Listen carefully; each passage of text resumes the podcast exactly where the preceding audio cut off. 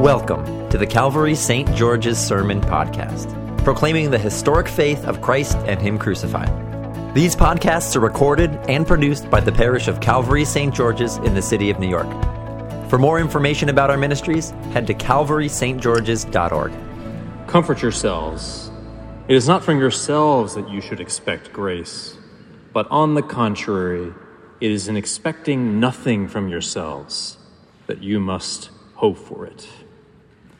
This sounds a whole lot like the opening hymn we just sang Comfort ye my people. Now hold on to that because you're going to need that. Because in a second, we're going to talk about things that may feel and sound the opposite of comforting. Today is the second Sunday of Advent, and the second and third Sundays of Advent are oftentimes known as John the Baptist Sunday. And what is John the Baptist all about? We prayed it in our collect and we read it in our gospel lesson. He is the one who preaches a baptism of repentance. We saw on the collect of the day, all of the prophets preach repentance and the preparation for the way of salvation. Now, I'm not trying to say that John the Baptist was the same as the person at Union Square who's holding a sign that says, repent or burn. But John the Baptist is no cuddly figure. In fact, he's not only out of sync with our age, but he was out of sync with his own age. He's out of sync with every age. Nobody wants to hear what John the Baptist has to say. And when you read your Old Testament, you might find that fiery prophets, even like Elijah, are cuddly in comparison with John the Baptist. If you were paying attention during our Old Testament lesson, you'll read these things. But who can endure the day of the Lord's coming? And who can stand when he appears? For he is like a refiner's fire. He will sit as a refiner he will purify the descendants of Levi and refine them like gold and silver. I don't know about you, but when I hear about a refiner's fire, I get a little afraid. When I hear about repentance, I get afraid because I don't know about you, but maybe I've repented for the things that I was already doing well anyway. But there's a whole lot in me that I just can't quit. Negative character traits. I find myself hurting other people over and over again in the same ways, even though I say I don't want to. Maybe you're like me. Maybe you're really good at saying, I'm sorry. And maybe you even feel like you mean it, but over and over again, you do that same exact thing. This passage from our gospel reading, John the Baptist, as we mentioned, is proclaiming a baptism of repentance for the forgiveness of sins. He's to prepare the way of the Lord. Listen to the words from Isaiah that are that's quoted and put on to John. Every valley shall be filled, and every mountain and hill shall be made low, and the crooked shall be made straight, and the rough ways made smooth. What all this means is that in preparing the way for the Lord, none of this is going to come easy. Not then and not now. And the thing is that the refiner's fire is not going to come easy for you and me either. Because the refiner's fire, true repentance, is being laid open to God's great leveling operation, cutting away at all of those negative character traits, cutting away at our egos, cutting away at those things that we say we want to quit, but we really want to hold on to. So, what does God's great leveling look like? The illustration I got from a friend of mine is maybe you're familiar with the cut and fill when people are making roads among hills and valleys, what do they do? They cut down the mountains, they fill up the valleys. My friend told me that in the 1950s, her and her sister would, their parents would drive them to their grandparents' house, and it would take them hours and hours to get there from one city to the other because there were all these mountains to climb and all these valleys to go down into. But one day, a leveler leveled the mountains, filled the valleys. The time spent from traveling to one city to the other was cut in a third, and it was made easy. Now, some of us may not love this illustration because maybe you like the long, windy roads and, you know, the, it's a lot of fun. We, we lose something with efficiency. But with this illustration, it's showing that for you and me, we have great mountains in our lives. We've got these valleys. We've got our egos. We've got whatever it is that you just cannot quit. And what the refiner is going to do is break down that mountain in you, fill up that valley. And my friends, as much as it's good news, these are things that we just don't want. This is true in society as well. It's not just for us. Think about um, rich folk, think about the affluent folk, namely you and me, right? I'm not trying to talk about those people out there, I'm trying to talk about us. A lot of us, we live the rich people, the affluent people, live on hills. Think Staten Island, right? A pretty blue collar borough. But the people who are affluent, they live on the hills. Think of other cities that outside of New York, it's the same way. And in Manhattan, think of the penthouses, right? People are high above everyone else. Similarly, when traveling, right? Part of the joy of traveling first class is that curtain behind you, right? That you're part of this exclusive group and you are welcome. You're one of them.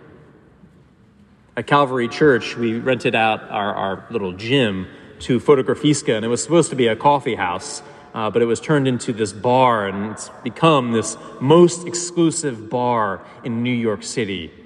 You have to look a certain way to get in, you have to have a certain amount of money to be allowed past the ribbon.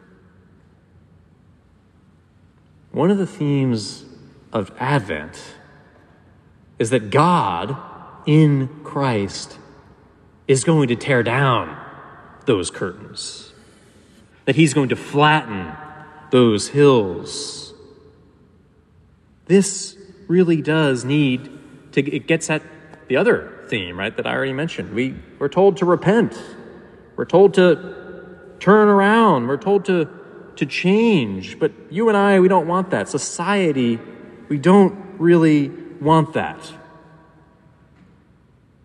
Now, I want it even less when I'm told to repent, right? When t- someone tells me to turn around, when t- somebody tells me to change, when someone at Union Square says repent, oftentimes it makes me want to do the opposite.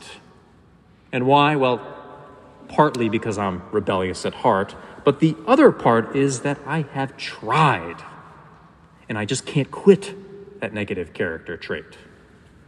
Hopefully, by the grace of God, it's gotten a little bit better over the years. But you know what I mean. Whatever it is, you can look at other people and what they're doing, and if that's not your thing, it's really easy to be like, "Oh, I've, you know, repented and changed my way." But what about your thing? What about what the other people see that you just can't stop?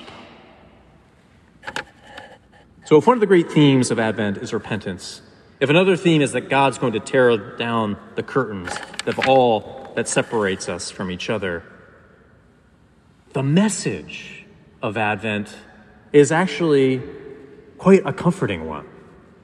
We've heard so far that the refiner's fire is going to refine you and me, and that we're going to actually look like people we're supposed to. We're going to actually look like Jesus. We're going to actually love, which is what we say we want, but, you know, when we got to change things, we don't.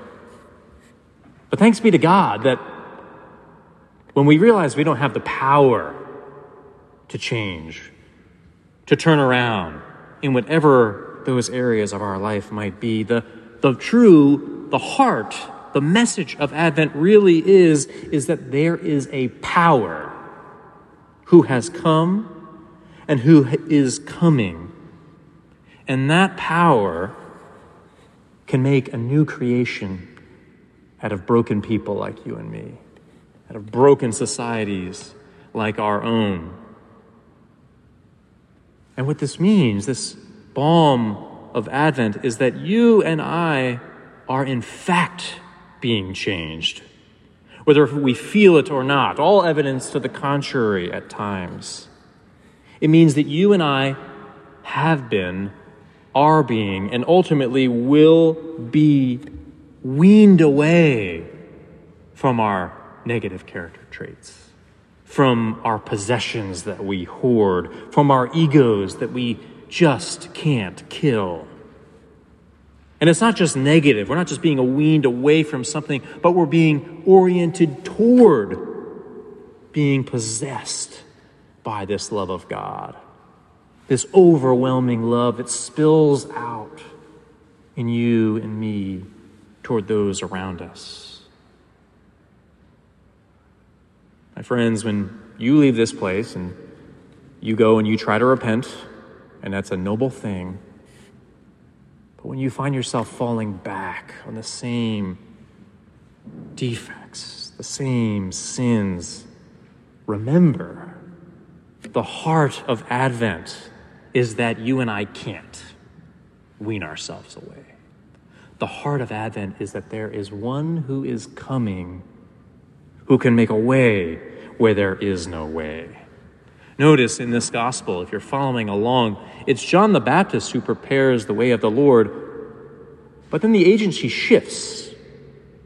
Every valley shall be filled, every mountain and hill shall be made low, the crooked shall be made straight, the rough ways smooth, and all flesh shall see the salvation of God. You and I can't level the mountains, we can't fill the valleys. This is the work of the one who we come to, to serve today, to worship today. And if you think that I'm just being loosey goosey because I don't like to try hard things, which is true, listen to the words of Dietrich Bonhoeffer, a guy who got murdered for standing up for what he believed in. He wrote this It is impossible to state too clearly that only the coming Lord Himself can make ready the way for his coming. The end of all preparation of the way of Christ must lie precisely in perceiving that we ourselves can never prepare the way. My friends, every valley will be lifted, and every hill will be made low, and he who began the good work in you will carry it on to his, its completion. And notice, that's his work and not yours. So, we're not ushering in the kingdom. We're not picking up another grand project to save the world. You and I are watching and waiting and praying and eating and drinking and hearing these promises. For the refiner will make right what is wrong in you and me, and we will love and be loved. Thanks be to God. Amen. Thank you for listening to our sermon podcast produced and recorded at the parish of Calvary St. George's in the city of New York. If you feel led to support the continuing ministry of our parish, we would really appreciate it. You can make a one-time or recurring gift by going to calvarystgeorges.org slash give. Thank you for your support.